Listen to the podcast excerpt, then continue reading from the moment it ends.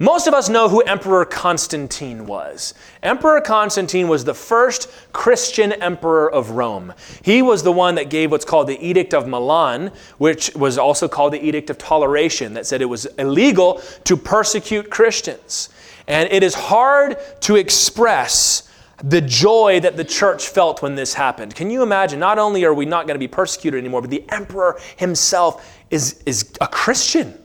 That's amazing that they got rid of all the idols and they started, you know, putting crosses everywhere. That's astonishing. Well, we are all familiar with how the, the blending of church and state can cause problems. So, as happy a thing as it was for the emperor to start protecting the church, Constantine's kids were not Constantine. And three of his sons, whose names are all like Constans, Constantine II, Constantius, he kind of had a thing for his own name, sort of like George Foreman. But he had five sons, named them all George, in case you didn't know that. Um, but his kids were what is known as the Arian emperors. Arianism, you remember, was the doctrine that the Son of God was a created being, that he was not a member of the Trinity, that he also did not believe in the Holy Spirit as a person, and it led to the Nicene Creed and a long controversy that we call the Arian controversy. And part of what made it so deadly is that the Arians had gotten the ear of the emperor's sons who followed him three in a row in succession, and they began to exert authority over the church. So that unfortunately, what had been a blessing that the emperor is now protecting the churches and we're not being persecuted, now these emperors are asserting for themselves the authority they used to have over the pagan temples and say, you must teach this way. Well, I told you before that Athanasius, and there were others, but he was certainly the, the spearhead, pushed back against this. He was exiled and began to write from the desert. But Constantine had a grandson named Julian. Julian is known to history as Julian the Apostate because after four Christian emperors, Julian, the grandson of Constantine, was the first Roman emperor to try to take the empire back to worshiping the pagan gods. You can see it was like a deft chess move that Satan pulled. It's like, fine, you want a Christian emperor? Well, I'm going to get his kids and make them heretics. And then I'm going to take their kid, I'm going to make him a pagan again, and we'll be right back where we started. Well, he made the mistake, as I said a few weeks ago, of, you know what I'm going to do to mess all the Christians up? I'm going to bring back that troublemaker Athanasius, and that'll really ruin everything. And Athanasius got back and did not listen to a word the empire said. He never did because he was a good pastor. Got all the churches together. They were able to finally agree upon a, a creed they all could follow. And now all of a sudden the church was united again. And uh, Julian died after reigning for only three years. And in 363 AD, after it was clear that the church was restored, the empire was not going to go back to paganism, and it never did, by the way, despite the efforts of Marcus Aurelius and others. The final words of Julian the Apostate as he lay on his deathbed were, Viciste Galileae, which is Latin for Galilean, thou hast conquered. Viciste, like veni vidi vici, right? I came, I saw, I conquered. Galilean, of course, is Jesus of Galilee. So his last words were Jesus, you beat me. Jesus, you win. I love that story because it just shows the Lord is like, you don't get to defy me and get away with it. There have been and always will be men who defy God, whether at the state, institutional level, or all the way down into your house. And it doesn't matter what strata of society you occupy, it never ends well. And that's what Psalm 2 is all about. Psalm 2 is actually considered to be part of the introduction to the book of Psalms because most of them, almost all of them, have what's called a superscription, meaning they've got a little bit at the beginning that says, to the choir master, or a psalm of David, or written on this occasion. Psalm 1 and 2 do not. And we saw that Psalm 1 kind of has this overarching wisdom theory, or sorry, theme, that it's a good thing to follow the word of the Lord. Psalm 2 is considered by many to be the second part of that, that it's not just following the word of the Lord, but it's following the person of the Lord, worshiping God Himself and His King. Psalms has a very strong royal emphasis, which is very prophetic of the King of Kings, which is our Lord Jesus. But I love this, this, this dual emphasis here that the first one is about doing the right thing, but the second bit is about worshiping the right person. Psalm 2 is quoted many times in the New Testament as a prophecy of Jesus Christ, our Messiah. And we're going to get into just about all of those, at least the major ones tonight. But I, I also want to focus on this theme of defiance of God. There's several ways we can apply this psalm, and we're going to look at each one of these in turn to help us structure the study tonight. The first is at the national level, and that's the primary sense of this passage. This is about God's chosen people, Israel, and the kings that he has set up for them. However, there is a secondary, we'll call it celestial or heavenly level, spiritual level, where the, the human king over this specific nation foreshadows the King of Kings, Jesus Christ, who will be the Lord over every nation. And that this represents not just the nations resisting Israelite rule, but resisting God's rule over all of humanity. And the third level is the personal level. How when we just don't like it when God tries to tell us what to do. And this is a great reminder for us as a second part introduction, if you want to divide it that way, that you cannot separate God's Word from God Himself. The Bible is not just another book of axioms or theories for you to evaluate critically, right? Most people don't even know what they mean when they say that, but critically evaluate it or apply it to other philosophies or evaluate what we know now through all of our moral advancements. God is a king. Jesus Christ is his king, and these are his edicts for you. You don't get to say, Well, Your Highness, I don't know if I agree with that. Did I ask you if you agreed with that? You cannot separate God's word from God himself. No nation, and certainly no man, can defy the living God. He will always have his way in the end, whether that's at the national level concerning Israel, the celestial level concerning the end of the world, or the personal level in your life. So let's look at this first stanza, these first three verses. This is, of course, a song, it's a hymn. That's what the word psalm means. And it begins Why do the nations rage? And the peoples plot in vain? The kings of the earth set themselves, and the rulers take counsel together against the Lord and against his anointed, saying, Let us burst their bonds apart and cast away their cords from us. This is what is commonly called a royal psalm. We talked about this some last time. There are various genres of the different psalms that carry similar themes. The first one is what is called a wisdom psalm. This is what is usually called a royal psalm. It's describing the king, that is, of course, the Davidic king, and especially and typologically refers to Jesus. And the singer begins with a rhetorical question Why do the nations rage? Describing rebellion. You know, that rage that we, we've seen on TV, perhaps and in various nations or in our own. And the singer is saying, Why are they raging? And it's very interesting to me that, that he's using Gentile language here. The word for nations in Hebrew is goyim. It's very often translated Gentiles or ethne in Greek, which is where we get the word ethnic from or ethnicity. Peoples is the word amim, and it refers not to a, a, nation specifically as much as like a, a people group, or what might I say, a racial group.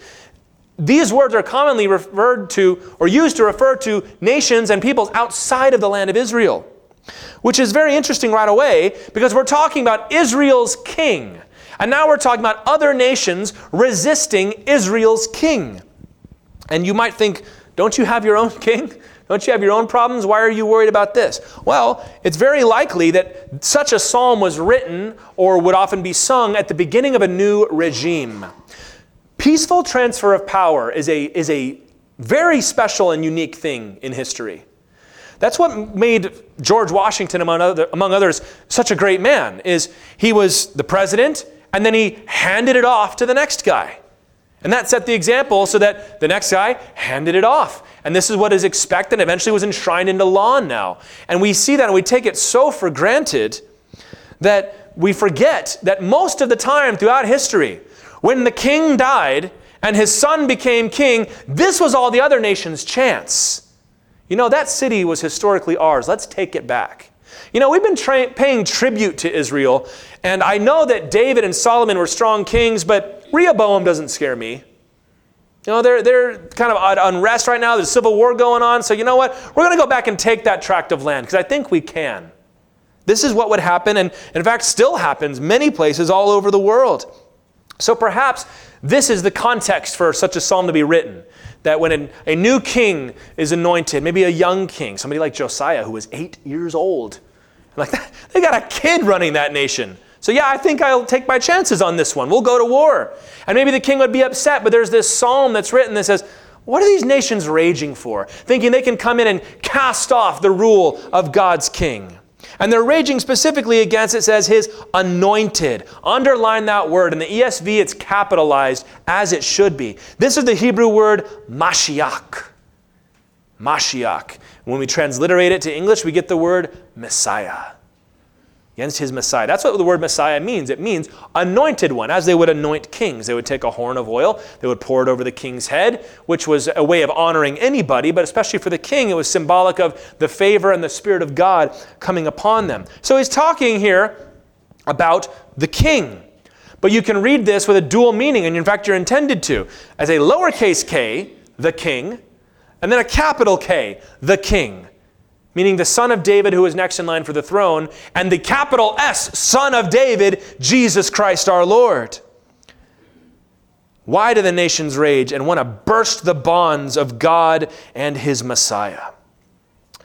Let's look at the national application first here, which is the obvious one. In 2 Samuel chapter 7, God promised David he would have an everlasting kingdom, that he would never lack a son to sit on the throne. And this is why they write this song with such confidence. It could have been David. There are many authors of the different Psalms. And maybe he's just writing, don't let the, the rabble of the other nations scare you. Don't let your vassal states intimidate you, my son, my grandson. God has promised that we are his anointed ones and he's going to take care of us. Remember, David had a very high honor for the anointed of the Lord. He wouldn't even kill Saul when he had the chance to. Twice. And David was not shy about killing folks here. Uh, David was a warrior. David was a, a bandit, you might say, kind of like a Robin Hood figure for most of his life. And then he sees Saul, and of course, all of his guys who are the rough and tough, you know, freedom fighters of David, like, David, get him. Go get him. He's like, hey, that's God's anointed. I'm not going to touch him.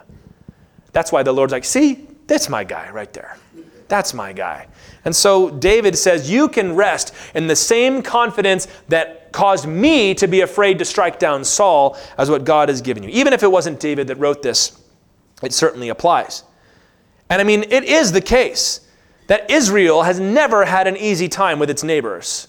That's not a new thing. It has been even back in the Bible. We're going to get to Kings eventually, Samuel and Kings and Chronicles, and and especially Ezra and Nehemiah. We've read the Gospels, you know, about Rome. We've talked about the Hasmoneans and, and how they were kicked back and forth between other nations. It's always been like that.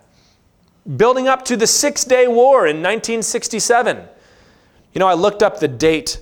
Uh, I wanted to make sure I got the year right for the Six Day War, and I pulled up the article, and it had a, a list. There's like, you know, name of the war, year of the war, like, it goes belligerents. And then on one side it has, you know, Egypt, Jordan, big long list, Saudi Arabia, of all these Arab nations. And over here it goes, Israel. I'm like, that's, uh, those aren't good odds, are they? That's they, they were going to wipe Israel off the map and drive them into the sea. But they won the Six Day War. It was an astonishing victory when they took back Jerusalem for the first time since Bible times. There's always been nations. There are still those to this day that want to stand up. And it seems like, I think it was Thomas Ice that said this, who's a prophecy scholar. He said, It seems to me that the only thing the UN ever really does consistently is condemn Israel. Why? Because you've got about a million Islamic nations that hate Israel. And say, hey, let's vote on this again and get it out there. Even in the United States, this is on the rise, and it concerns me. Uh, there are even those that would call themselves conservative Christians that are like, I just don't know about Israel. They've been fed all this other stuff. That, that, Satan hates God's chosen people. He wants to see them driven into the sea. And so, this is why the Lord has to give this reassurance like, hey, I've got y'all. I'm taking care of you. And it's, it's never going to go away. That's right. Uh, we've read about in Revelation, the 144,000. God is going to preserve Israel to the end until Jesus returns and reigns from Jerusalem. But this has cosmic, celestial, heavenly application as well concerning God and his son Jesus Messiah. It is not just a confidence boost to the new rulers of Israel, it's a typological picture of the ultimate king of Israel. That the kings of the earth want to take counsel and get rid of God and get rid of his Messiah. So let's say Jesus. And isn't that the case? This is how the New Testament understood it. In Acts 13, verses 32 through 33, Paul is preaching. He says, We bring to you the good news that what God promised to the fathers, this he has fulfilled to us, their children, by raising Jesus. As also it is written in the second psalm, You are my son, today I have begotten you. We'll get to that verse in just a moment. Now, that verse is kind of looking at Jesus uh, in the resurrection, right? He's talking about Jesus being uh, kind of crowned as king, but it goes deeper than that. Hebrews chapter 1, verse 5, quoting this psalm again, says, To which of the angels did God ever say, You are my son, today I've begotten you? Or I'll be to him a father, and he shall be to me a son. The way the church understands this passage is when it says later that today I've begotten you, it's referring to this eternal generation of the Son that we talked about not long ago. That there, it's, a, it's a constant and ever present today that Jesus Christ is the Son of God, right? Which is why, one of the reasons among many we get to the theological positions we do. But all that to say that this passage is also talking about the people of the world's resentment of God and resentment of Jesus Christ. And I don't really need to prove that to anybody, do I? That the peoples and the nations resent the rule of Jesus Christ. Even the idea, even in places where Christianity doesn't even hold sway any longer, it seems that there are ferocious opponents that want nothing more than to eradicate the name of Jesus from the public square, even as they, in the name of tolerance, elevate every other creed and every other religion, even digging up dead ones from archaeological sites to revive. The Jews, even to this day, they are the ones that are wanting to cast off the rule of their Messiah. They've refused to accept the rule of Jesus Messiah, which is why they, Paul says they are under judgment until Christ returns. I think the, the, one of the biggest examples is Islam. Islam loves to paint itself as the ancient and historic uh, belief of all Muslim, of all Arab peoples, but it came about in the 600s AD. And part of Muhammad's appeal to the people was less about this new revelation I've got. It was, don't you hate these Christians from Rome ruling over us? We need something for our people. Let's cast off those shackles. Let's, let's get rid of this. That's what he did. Atheists, of course, for people that don't believe in God, they sure spend an awful lot of time talking about him, don't they? It's, it's kind of funny when you watch that. It's like, if you truly believed, as Richard Dawkins likes to say, that God is the flying spaghetti monster, then why are you spending so much time talking about it? If I thought that God was a flying spaghetti monster, I would just laugh and move on because they resent the idea of anybody lording anything over them. And most recently, we see this in the postmodernists, the postmodern movement. The idea that religion, especially Christianity and Jesus Christ and the scriptures, is systemic oppression. This is why I warn people when they, they like some of what this crowd has to say related to racial issues or, or feminist issues or anything. I'm like, you do not want to learn anything from these people because they're going to take that same template and they're going to apply it to the gospel which is what has happened in all of these high church denominations that have shriveled up and died. That the Bible has been used to promote a Christian hegemony over all the world. It has oppressed people and thwarted people. That's why we've got to get into the Bible. We've got to deconstruct it, take it apart. And as what one of the leaders of that movement, Ibram Kendi, said very famously, the church needs to get away from savior narratives. It's like that's kind of the whole thing, dude. That we have a savior who came to the world. They, they resent, they want to cast off, let's get rid of this. Isn't that kind of the whole idea? But the Lord looks at that and he says, Why do the nations rage? What are you raging? The heart of sin that hates God and hates his authority. But it's also found in each of us personally, isn't it? Most people's motivation for abandoning Jesus or leaving the church is not because, well, I finally thought it through and I came to this reasonable argument or because of, well, just all these terrible things happening in my life. No, it's the desire to live however they want to. That is the reason. I want to I want to do this. God says I can't, so I'm out. And people will often try to blame their circumstance. You just don't know what I'm going through right now. Like that would work with your king. Or like Malachi said, try that with your governor. Well, you don't understand, Your Honor. I had to do this because you just don't know how I was raised. He's like, Yeah, okay, guilty. Well, you just don't understand. No, because there's a law that's been laid down. There's a standard of righteousness. And as the Bible teaches us, if you dig down long enough talking to somebody about why they left the church, oh, I've been hurt. Oh, somebody did this. Oh, I just went through this thing and I couldn't handle it. What it really gets down to is you don't want to forgive somebody. You don't want to obey God. You want to do whatever you want with sex. You want to chase greed. You've gotten a little older and you're scared that life's passed you by, so you want to try to start all over again. That's the motivation. And you resent God's authority. Let's break off those shackles that the gospel is placed on. I feel so free. I feel so wonderful. You know, people who really feel free don't feel the need to say it all the time because they're free. They just don't say anything, right? Defiance of God has been the human condition since the Garden of Eden, and it persists to this day. And the psalmist identifies that. And in verse 4, we see God's reaction. What's God going to do? Sometimes we get like that, don't we? We see it on TV. Oh, look what they're saying about Jesus. Look what they're doing in the church. What are we going to do next? Let's see what God has to say. He who sits in the heavens laughs. The Lord holds them in derision.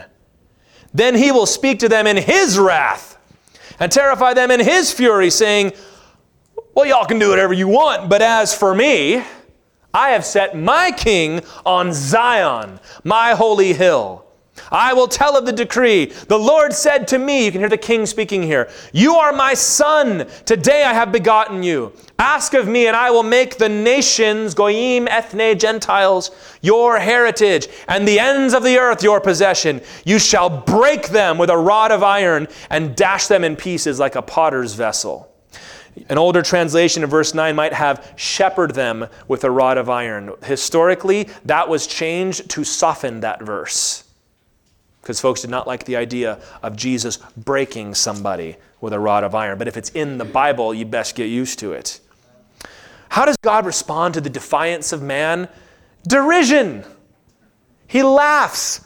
Uh, you can picture you know, God in his throne room, and here comes a big mob of people with their list of demands. We're not going to follow you anymore. We demand that you read, a, you follow this document, and you got to sign. It. No. The Lord laughs.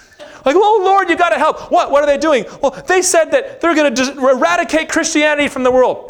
okay, let's see them try. But Lord, don't you see? He goes, yeah, okay, whatever. They've been stay. They can't stop me. Derision, laughter. They're going to, well, we're going to show you our rage, Lord. That's kind of become the vogue thing, right? Is rage. Like, don't, that's a bad thing. Hasn't that always been a bad thing? Goes, you want to see rage? How about I show you my rage? How about I show you my wrath? Going to show you my fury. it's funny to think about that. We don't like to talk about God's wrath and fury so much. But how puny is the wrath of man compared to the wrath of God? No one defies God. Nobody says, God, I know what you said, but I'm going to do this anyway. He says, I've established my king in Zion. This is a great word, and it fills the psalm. So we're going to define it and get it real good here at the beginning. This is actually pronounced with a TS at the beginning Tzion. Tzion. We don't pronounce many Hebrews words right. It's okay. Tzion. Zion. Now, this refers to a couple different things and is used a couple different ways. So we're going to kind of start small and expand it out. It's, it first of all talks about the Temple Mount.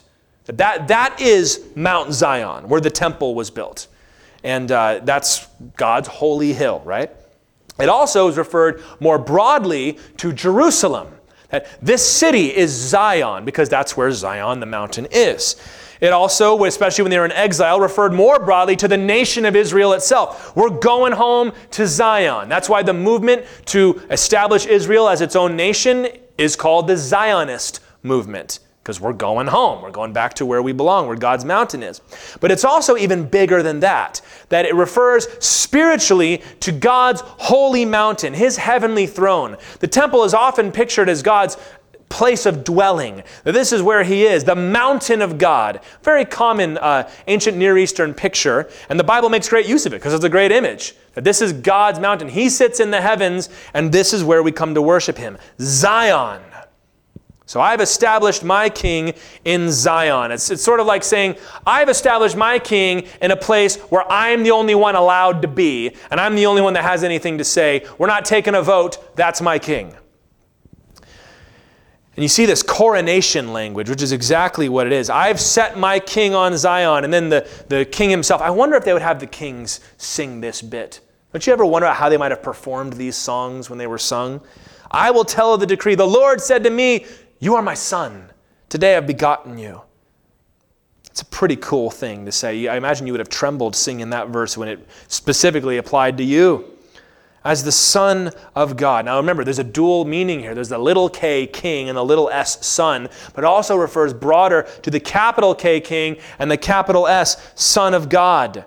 He's saying, because God has established this king, all you angry nations, here's what I have to say every nation is his if he wants it. The whole ends of the earth is his possession. So there's no point in you marching around with your angry protest signs if he asks, I'm giving him your kingdom. little trash talk. I told you I kind of like this psalm. It's, it's got a, a very masculine sense to it. It's like, no, I'm not, I'm, I'm not regarding your, your complaints. Thank you very much. Because God has established this king, every nation is his. And he says, You'll break them with a rod of iron and dash them in pieces like a potter's vessel. That is exactly describing tyrannical rule of the kind we hate. But when it comes to God's king, God says, that's the kind of authority I give to my kings. I was, I don't know if I like that very much. Well, this psalm is supposed to correct that attitude in you. God has established his king. Now, at the national level, right? Yeah, I imagine this psalm would have been very comforting when the Philistines would raise their ugly heads and come in to invade right? Or the Moabites or the Syrians or whoever it was, that God's reminding them who's in charge. And that's what made David such a great warrior, right? They come out and there's nine foot Goliath. You know, maybe you watch wrestling and you've seen some of those big guys. And you're like, whoa, imagine a guy who dwarfs all those guys. You know, who walks, you know, who's going to hit his head on the net walking under a basketball, ball, basketball hoop. And he's out there saying, Who wants to fight me? And they all run away. Oh no. And you read the story every 40 days. They marched out for 40 days. No, we're going to, this time we're really going to stand and face him. And every single day they run away. Until little shepherd boy David shows up and he hears the guy's speech and goes, Who is this uncircumcised Philistine to defy the armies of the living God? I love David so much. That's why God is like, Thank you. Make him king, would you? Because he's like, if God's with us, nobody can stop. We're going to go out there, we're going to smash that pot into pieces. And that's when Goliath's like, I'm, I'm going to rip you apart and feed you to the birds of the air. Well, I'm going to rip you apart and feed you to the birds of the air and the beasts of the field. How you like that? What, are you going to hit me with a stick, little boy, like I'm a dog? He goes, No, but I'm come in the name of the Lord, and there is a God in Israel, and you're going down today. So it says that Goliath was offended that you'd even send this little shrimp. And then it says Goliath goes out, and David ran to meet him. I bet his voice was still cracking at that point. Yeah, ah, ah, right? And you know, so he swing, flings the stone, and Goliath falls, and David, I bet you David was still talking trash too. He's like, oh, that's quite a sword you got there, mister. And he holds it over his head like some like Final Fantasy character and slams it over his head, holds it up and says, There is a God in Israel. That's faith. That's confidence. And that's the kind of faith and confidence that this psalm was supposed to inspire in the people of Israel every time they sang it. Oh, Babylon.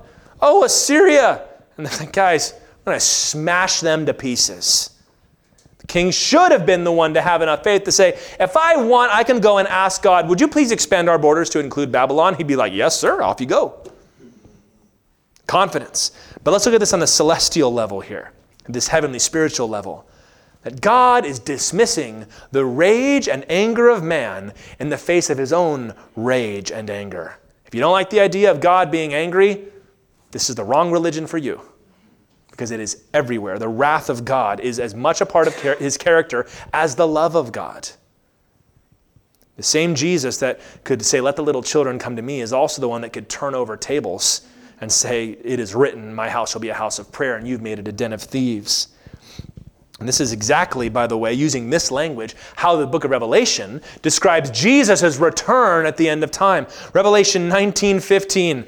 I, I, it's always so hard for me to not read that whole passage, but I'll just read the one verse. When Jesus returns, it says, From his mouth comes a sharp sword with which to strike down the nations, and he will rule them with what? A rod of iron. There, there's no debate when Jesus is king. There's no voting, there's no polls when Jesus is king. He says, the rod of iron, and he will tread the winepress of the fury of the wrath of God the Almighty. Do you have room for that understanding of Jesus in your conception of who he is? You better make room. What do you mean, tread the winepress? I'm glad you asked.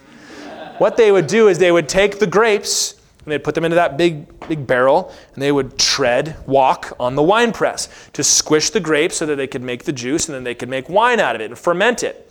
Now, if you spend all day treading the wine press, your garment is going to be stained. Now, when it says Jesus is treading the wine press, he's not, he's not making wine, okay?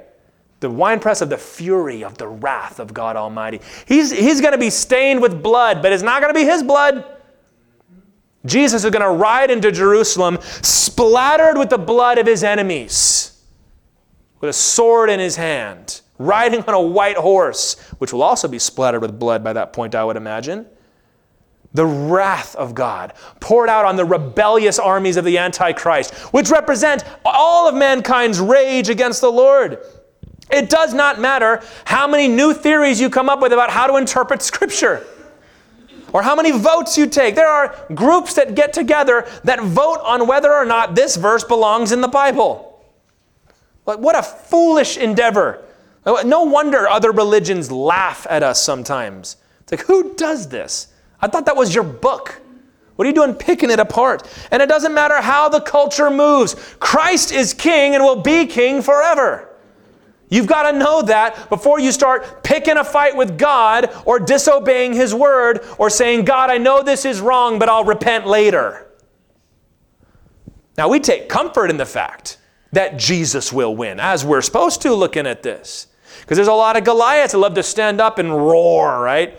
Oh, we're coming for the church. Like Voltaire, who was a famous philosopher just around the revolutionary generation in France, and predicted that there will be no more Bibles and no more Christianity within 50 years.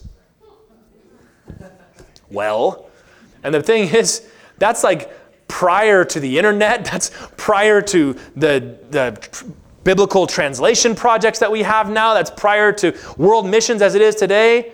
But back then, I can imagine, a lot, oh, he's the smartest guy in the world.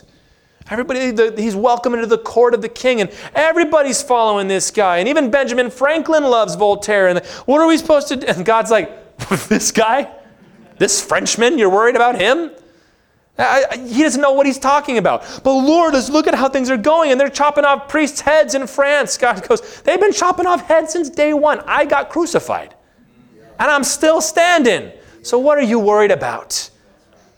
I have chosen my king. I've set my king on my holy hill. You take comfort in that fact. Every foe will fall. I can't wait till we get to Psalm 37. That is the political season psalm, Psalm 37. It says, Fret not yourself because of evildoers.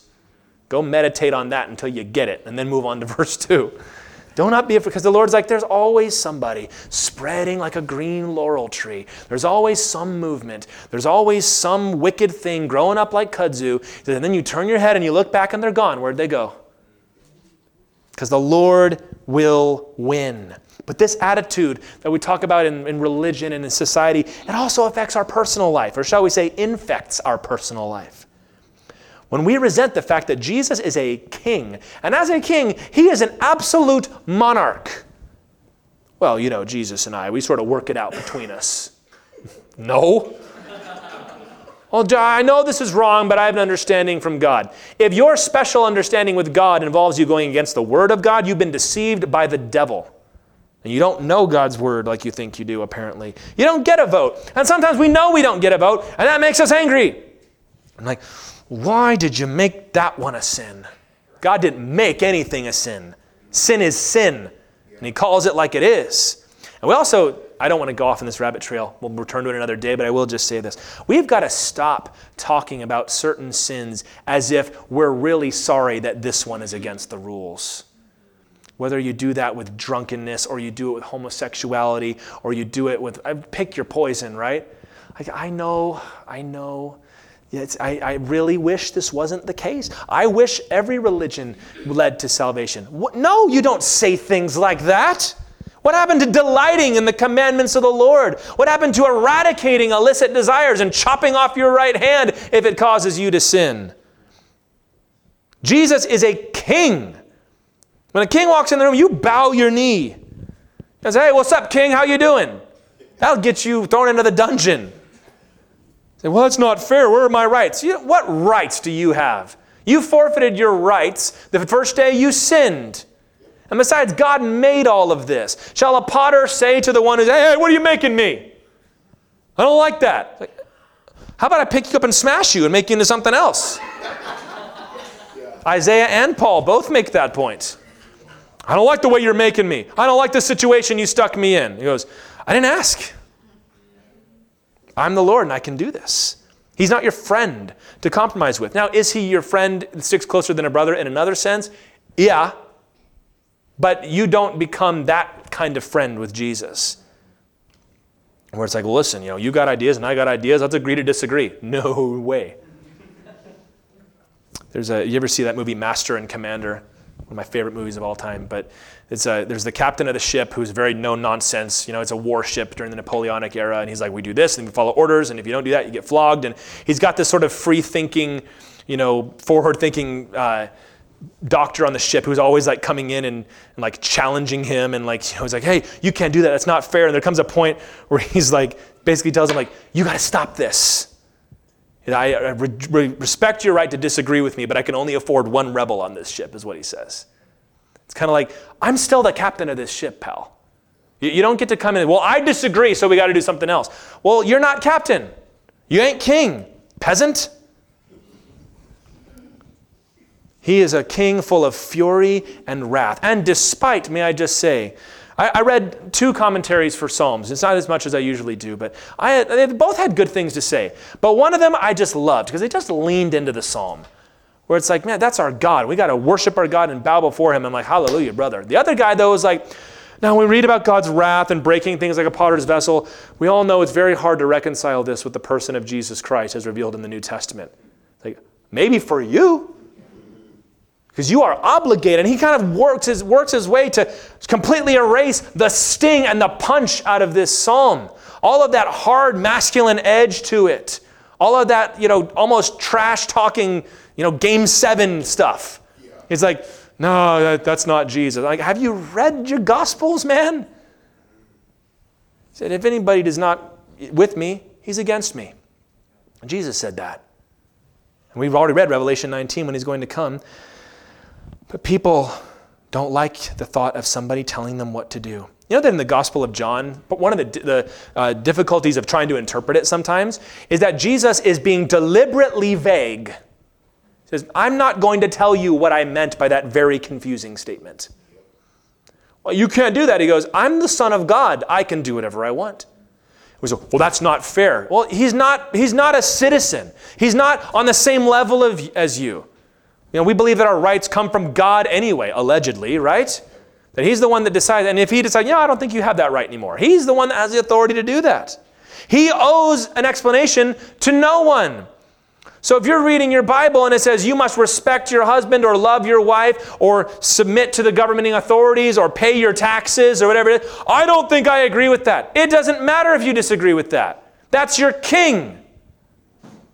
That's your king. And I recognize that we've built a nation kind of unlike we hate kings, which means this lesson is going to be a little extra difficult for us to comprehend, which means we need to take a little extra time to understand it.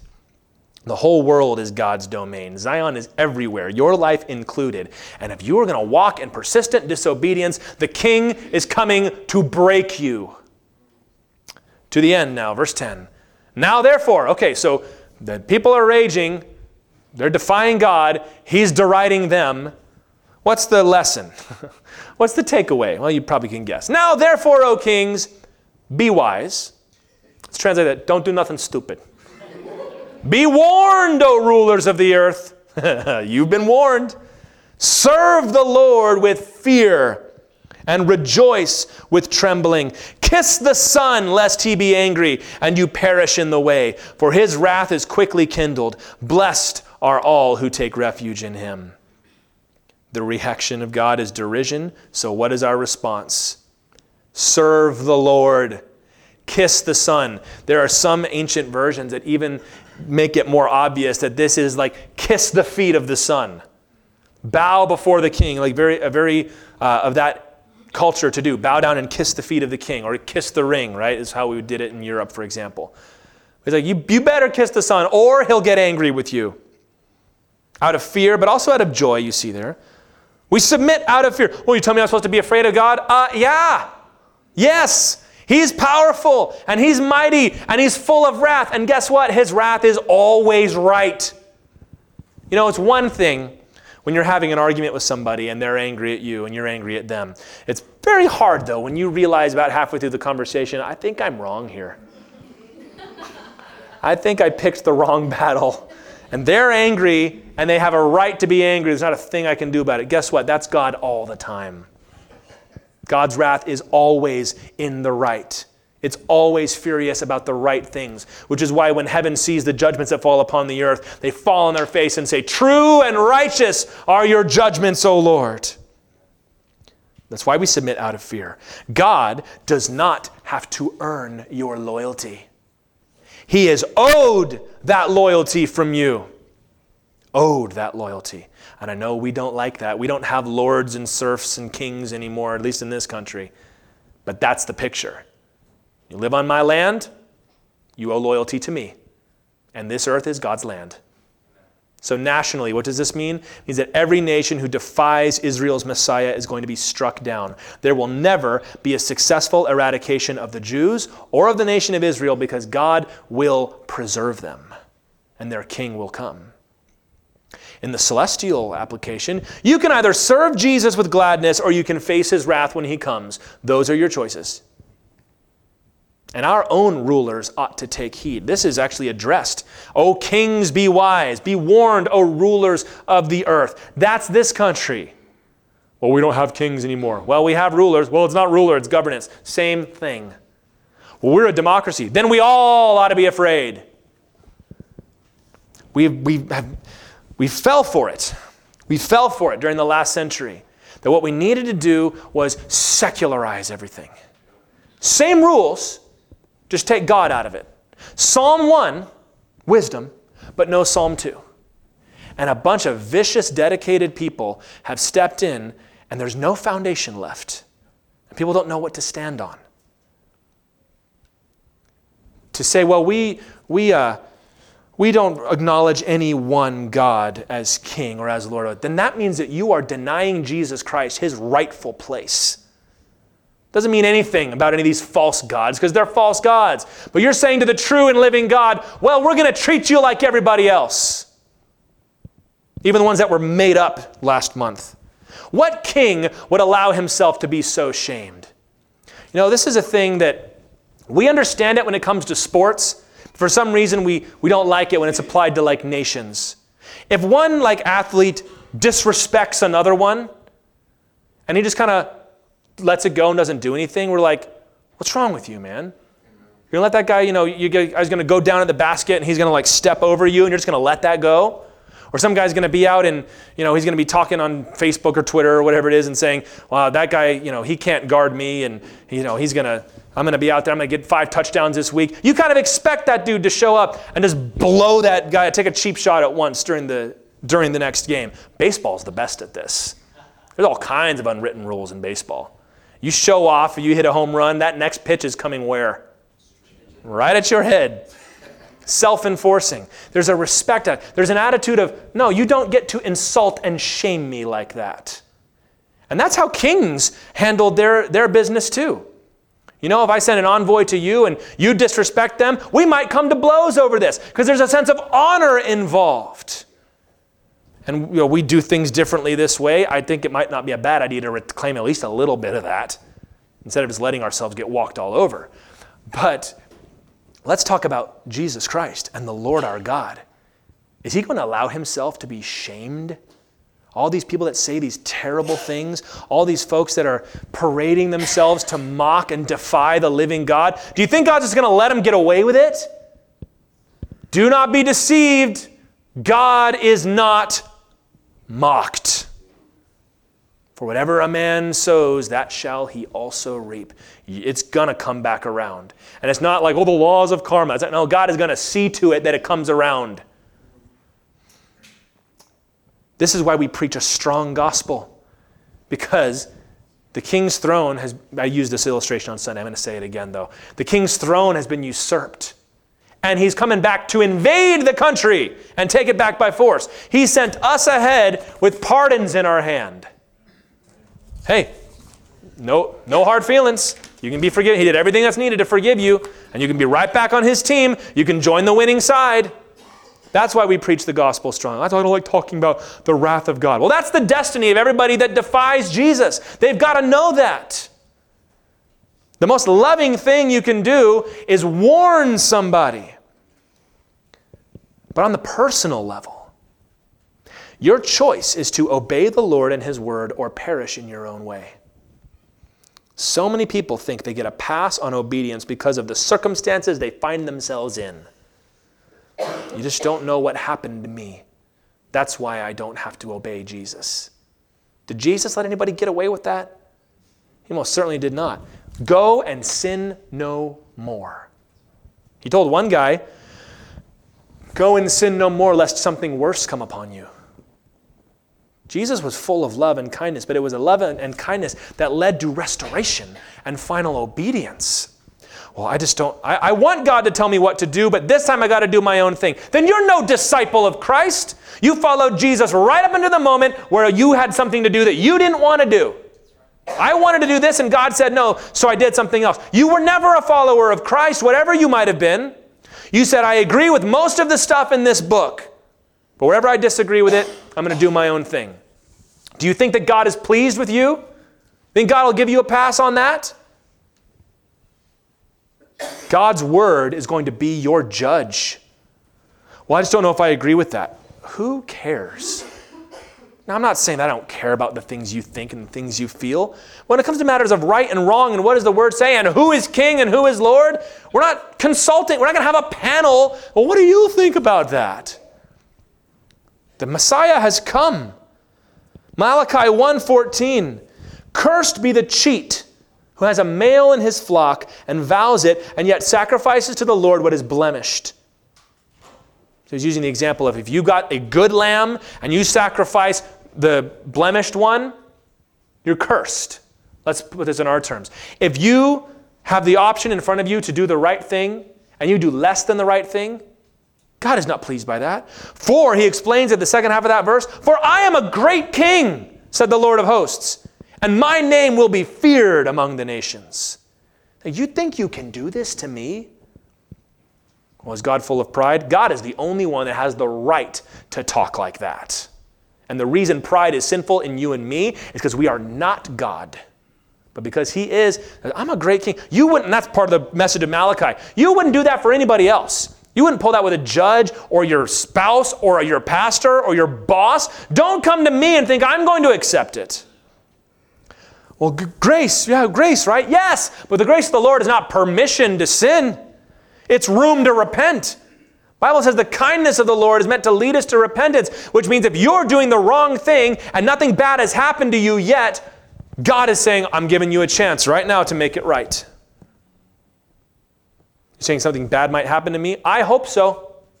Because that means you're being chastised, you're being punished, so that the Lord can get your attention and restore you. If He allows you to persist in that sin, and maybe, according to Romans chapter 1, He's given you over to that sin, and you're going to pay for it in the next life which don't get it wrong, there's only one next life, and you've only got two options. Fear the Lord. On these levels national, celestial, personal there's warning for the nations, but there's also a blessing. I want to end with this blessing. In chapter 12, 2, verse 12, the last sentence. His wrath is quickly kindled, right? Okay.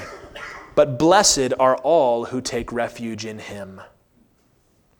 If that's the guy we're dealing with, why not let him be your king? How would you like somebody like I've described tonight to be on your side, offering favor to you, supporting your life, giving blessings to you? Because that is what is offered to the disciples of Christ. Check this out Revelation chapter 2, verses 26 and 27. The one who conquers and keeps my works until the end. So, Christians now.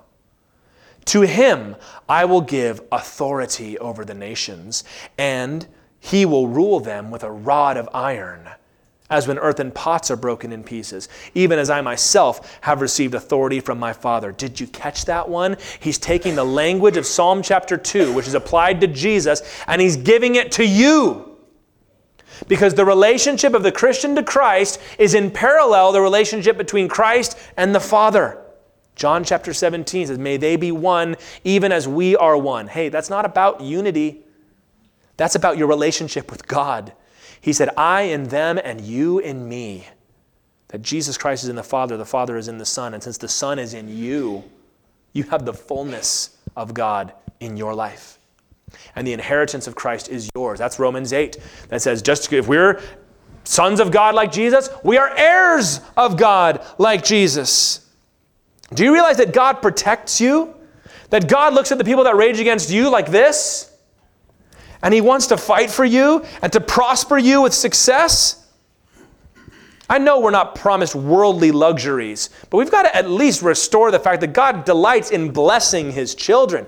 God wants you to have success. This is what the psalm they would sing Save us, O Lord. We pray, give us success. That you to get out there and shoot for the moon, to seek his hand and receive his blessing as vassals of his kingdom. The key for you, as it was for the kings of Israel, they didn't just get a blanket blessing because of where they sat. They had to keep his word. They had to obey the Son. They had to obey the Holy Spirit who dwells within you if you are in Christ. Those who acknowledge God and submit to Jesus as King are found within his kingdom. Jesus said, My kingdom is not of this world. One day it will be. He's going to return to reign and judge the living and the dead. But in the meantime, Everywhere you go, the Holy Spirit is with you. And everywhere you express and live out the will of God on the earth, that is Zion. That's where God holds authority. So don't, don't fall for the lie of I've got to determine my own fate. I've got to chart my own course and be my own person. How about you submit instead to the true King of heaven and gain all of his power and all of his glory and all of his blessings? Well, that just seems like, like a wimpy thing to do. That just seems like giving up my own life and just giving it to somebody else. No, you are a rebel. You are in rebellion against the true king. You, you are not the good guys in this story. You are the bad guy. Jesus is the hero coming to take back what is his. And you get to join the winning side and receive all of his blessings and be invited into the royal family. You turn down that deal, you're a fool. The world may defy God, but he simply scoffs in derision until the day comes when he's going to assert his fiery dominance over the world. He's going to consume everyone except those who have bowed the knee to Christ. Because in the end, every soul that stood against the King of Kings will have to say with Emperor Julian the Apostate, Vicisti Galilaee. Galilean, Thou hast conquered.